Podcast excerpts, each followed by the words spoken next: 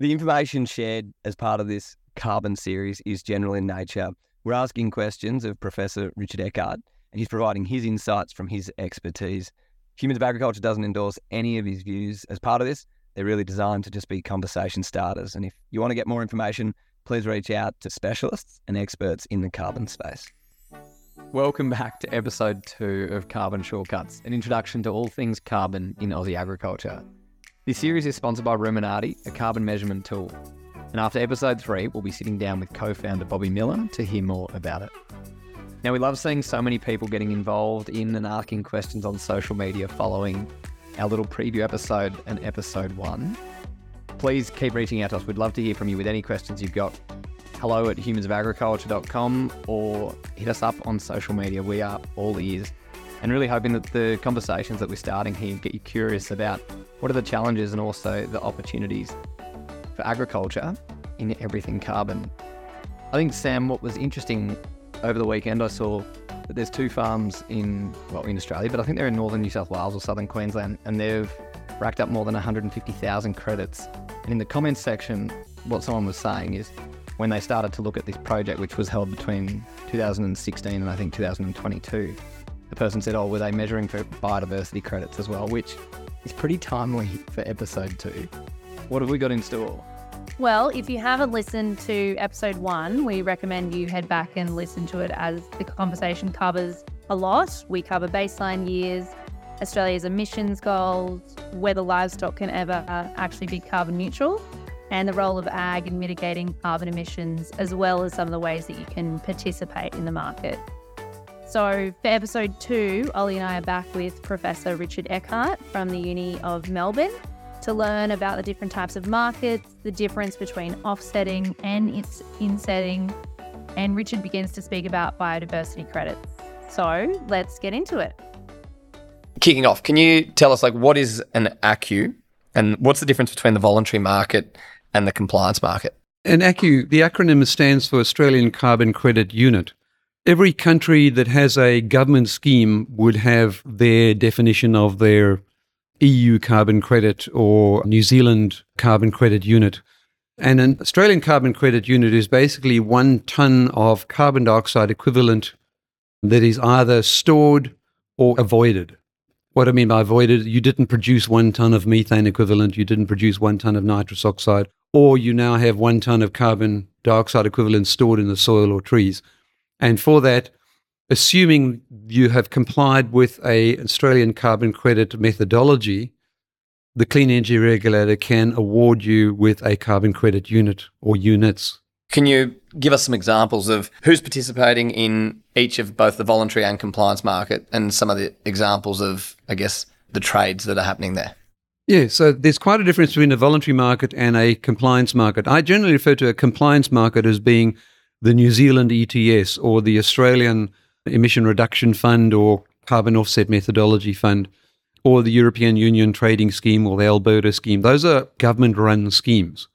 So they, we call them compliance schemes. So inherently, they tend to be more belt and braces. They tend to be more, more evidence based, stronger burden of proof, stronger compliance, adherence to certain principles, integrity principles. And so what you'll find is entities in Australia that can comply with that methodology of we have planted trees and we can show you there are the trees, or we can demonstrate we've measured soil carbon on day one and five years later we measured soil carbon. There's a big difference between the two. Then you can comply with the methodology and trade on the Australian market. Voluntary markets have existed for at least a decade, if not longer. These are international markets generally. The Voluntary Carbon Standard, or Verra, the gold standard is another one. Those are the two big ones.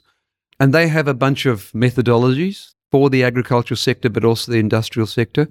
So, for example, if you fed a dietary supplement to dairy cows in northern Victoria tomorrow, you could register that project with the voluntary carbon market under what we call the Mootral or the diet supplement method.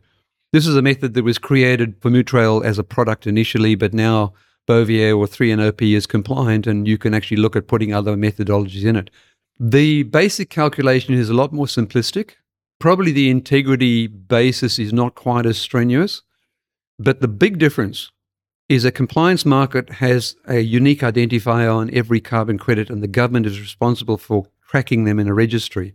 So that we know at any one time where any Australian carbon credit unit is anywhere in the economy. If I sell it to you, you've got to change hands on the registry. So we know where they are and we know how to reconcile them all, and that's really important from integrity. The voluntary market, it's not part of the business model to have unique identifiers. So technically, you can sell the same soil carbon three times on three voluntary markets, and they don't know about each other, which is a big issue. You can see, so in their business model, having unique identifiers so that you can globally reconcile all the carbon being sold is not in the business model. Now, it doesn't mean to say they're not doing good. They are doing good. The flaw comes in where if you are not honest in how you've sold soil carbon, you can sell the same soil carbon on three separate markets without them knowing about each other. That's the difference. The Australian carbon market is one of the bigger compliance markets now around the world. We think it's reached a bit of saturation because if you look at the number of trades that are taking place, they're now decreasing in every reverse auction that the government runs because all the easy credits have been bought. The more difficult ones remain. And so when you look at the graph of volume, it's definitely tailed off into the last couple of auctions that have taken place. The voluntary markets around the world are just steadily growing because more and more people are becoming aware of the potential of using voluntary carbon credits to claim that your law business in New York City is carbon neutral.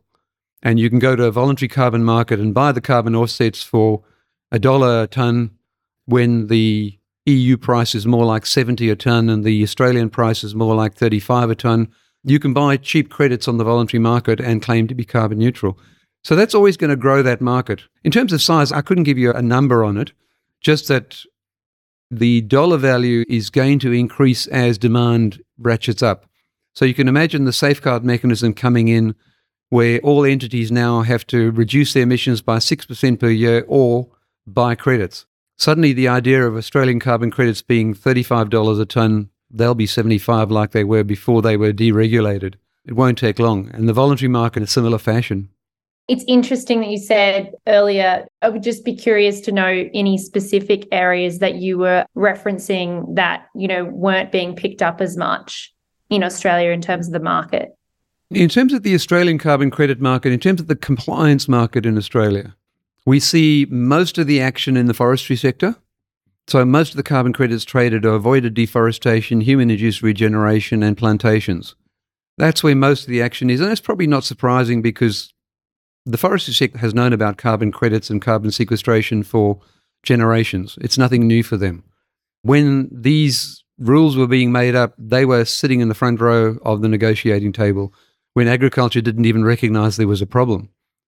So the next biggest beneficiary is town councils with methane generation from effluent and waste. Something we've known for thousands of years is you put organic material in a wet environment, anaerobic, and you can generate a flammable gas. We've known that for generations.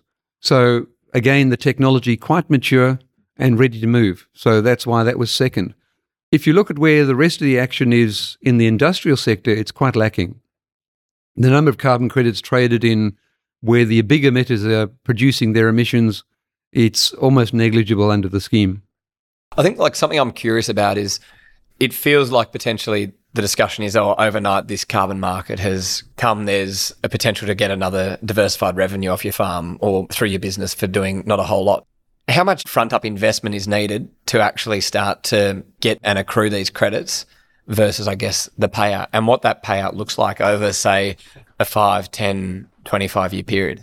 Yeah, look, there's a very salient point in that we did a whole analysis of a number of projects quite a long time ago now, but we came up with this rough rule of thumb that a single carbon offset project on a single family farm would generate less than 1% of the farm's turnover. So you take a $2 million dairy business, a single offset method would generate them $2,000.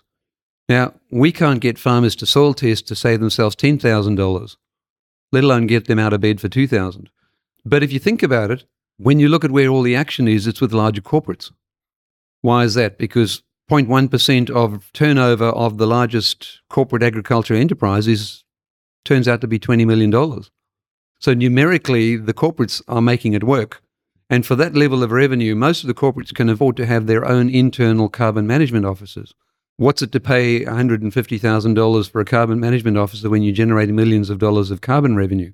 So that's why the scheme has favored the larger corporates, just because of volume. The incentive for individual family farms, even if you had brokers, aggregate brokers across multiple properties, it still doesn't change the revenue back to the individual family farm. So for most of broadacre agriculture, that's why they're not engaged, just because the revenue stream is just not enough.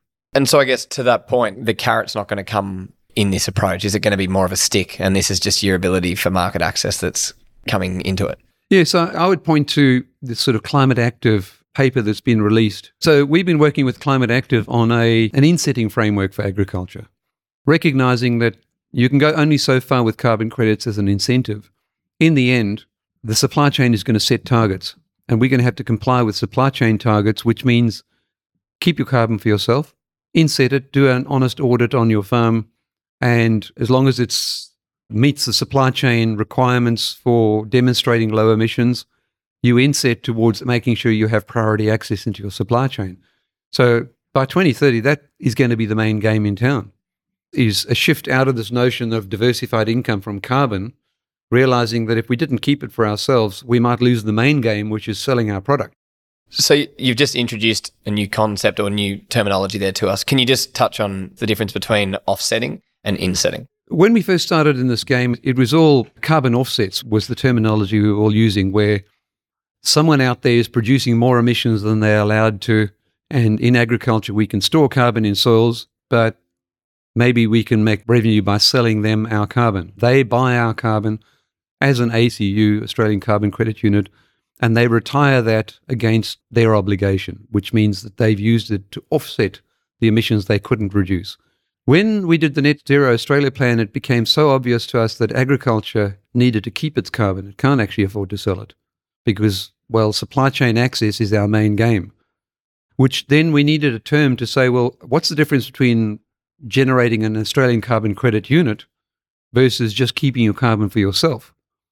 And so insetting came about as a result, where we said, well, let's not offset, sell it as an offset, let's keep it as an inset within our farm because that carbon's physically sitting in your soil. It's physically sitting in your trees. So let's call it an inset in your farming operation towards your own carbon balance down the track. I think that's a really interesting point you make in terms of building the long term resilience of a property and a commodity that doesn't actually leave the farm gate. And I guess if you had anything to share with farmers, what advice would you have about considering insetting and offsetting, like really tangible considerations? When I say insetting, we're largely talking about soil and tree carbon. So let's have a conversation about those two briefly, because when we do a number of case studies on soil carbon, we find that the inherent productivity value of high soil carbon is one or two orders of magnitude more profitable back to the farm than selling a carbon credit out of that soil. So the question is, why would you bother selling carbon credits, soil carbon credits, when the inherent productivity value you're going to get is going to be about 200 bucks a hectare out of more production out of that soil? So that justifies insetting because there's no paperwork, there's no 100 year commitments, 25 year commitments. There's no giving 30% of your carbon credits away to a aggregator before you even get the revenue from your carbon credits. You just inset them, keep the productivity for yourself as a part of the game. We're starting to see trees the same way, where Rod Keenan and I have been working on the Trees on Farm project quantifying the inherent productivity benefit of planting trees on farm for lamb survival, for example, or extra milk production on those wet and windy days. Turns out that a little bit of lamb survival will pay for the trees, but carbon credits won't, generally.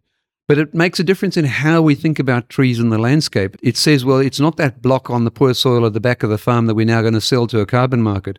It's actually trees on the western boundary of some of our key paddocks so that we've got lamb shelter or shearing, post shearing shelter. And so it does make us think differently about how we value these because if you get it right, you wouldn't bother with selling carbon offsets from the farm. You would just keep them as insets because of the productivity value. And then it gives you access to your supply chain by 2030.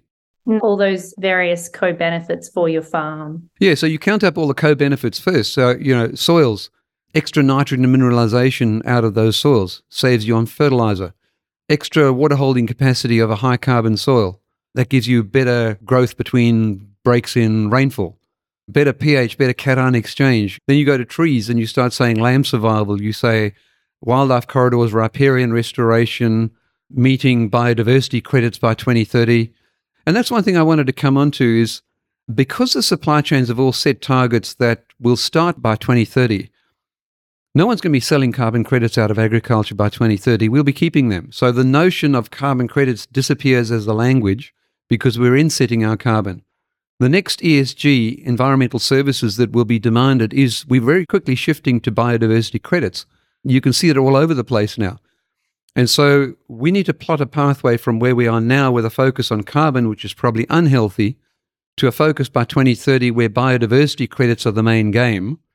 And carbon is an attribute of that biodiversity credit, which it is. It 45% of all organic material is carbon. So any biodiversity increase on your property is carbon. But then the right person's getting paid because the biodiversity credit says are you a 9 out of 10 on potential biodiversity on these five metrics? Yes or no? So historic good management gets rewarded. Whereas soil carbon, we're rewarding the wrong people. We're saying you've got 3% soil carbon, you've got potential to go to 5%. Well, the taxpayer is going to pay you to go to 5%. Instead of us asking, well, hang on, why aren't you 5%? What have you been doing to stuff up your soil that you're 3%? You should have been 5 we should pay you to go beyond five. You see the, how the wrong person gets paid. So the laggards get paid rather than the forward movers. So what we're trying to do is through the biodiversity credits is move us to a situation where the first movers are being rewarded for good management. And on that good management and the credibility of the carbon market going forward in Australian carbon credits, what do you think needs to change to ensure the integrity going forward, say for farmers wanting to participate? Yeah, if it's biodiversity credits, we've got to shift very quickly out of the notion that it's just trees. Because at the moment, there seems to be a bit of a dogma. Well, th- there is a biodiversity pilot out of government that to engage in it, you have to engage in the environmental plantings methodology and then the biodiversity credit market, which sends a signal saying biodiversity is about trees. It's not. It is so much broader than that. Biodiversity is about soil microbial diversity, it's about plant species diversity in the landscape. And if you think about it in its greatest context, it's about building more resilience to the climate shocks coming along. So I think in terms of the integrity, why I said we need to map the pathways, the rules of the game for biodiversity are not as clear as the rules for carbon. Carbon's got some pretty clear rules, pretty additionality, permanence, all those rules that had to be in place for carbon credits. They don't yet exist for biodiversity. So, in terms of integrity, we still have to come to a point where we develop the metrics that we're going to measure it by. But as an overriding concept, it has to be measured as what potential have you achieved? What have you achieved relative to the potential of the land that you have on your farm? That has to be the way it is assessed because then it's equitable for everybody. You started to talk about biodiversity. We're taking a step back and talking about carbon at this stage, and I guess the lack of uptake and just the challenges there are in actually understanding what actually seems like quite a black and white piece around carbon.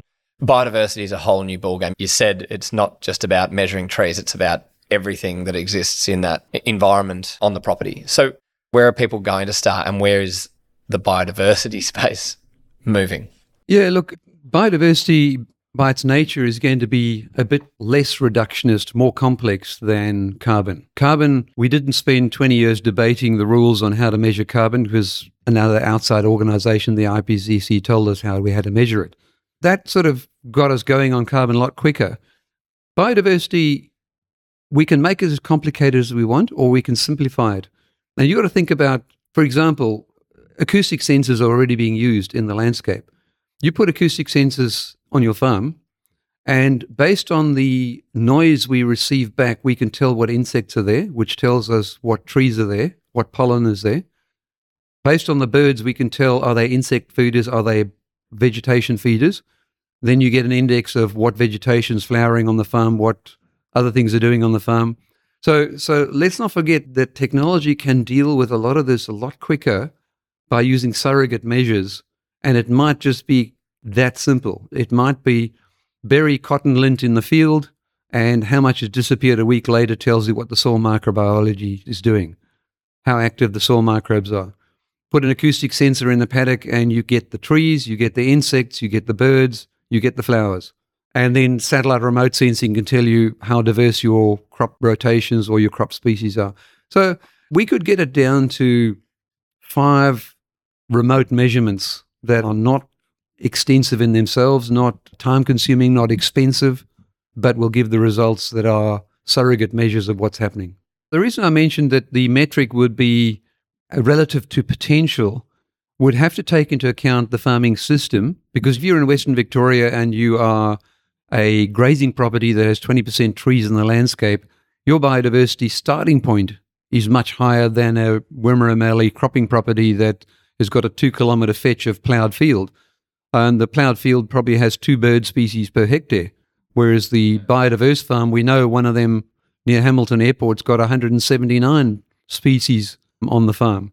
The difference is vegetation in the landscape. So it comes back to biodiversity has to be relative to the system you've imposed. There's no doubt that a lot of our cropping systems, the soil biodiversity has declined and can increase.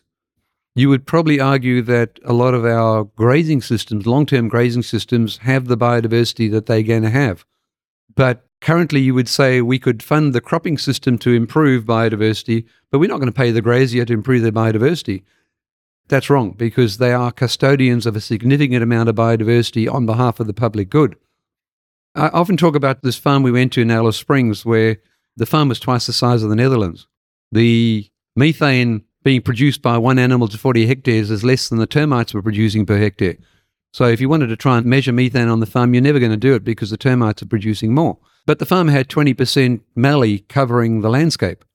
And you had clouds of budgies flying over your head, and you had clouds of insects flying over your head because when they came to do our carbon audit, all their scope threes were zero because they'd never used a chemical on the place. So you start arguing, hang on, these farms are managing a massive amount of biodiversity on behalf of the public good. We should find a way to reward that. In terms of methodologies, we see two, two methods emerging in carbon markets. We see activity based and measurement based. So both can exist and they can both coexist.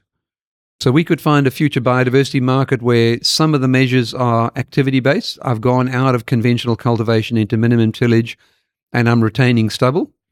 That's activity based and that can be credited. Or adherence to best practice. Here's a best practice list for the cotton industry. How many can you tick off? Yes, I'm at the top of that. What does that mean for biodiversity? But then you can get measurement based as well. And the carbon markets have got both going.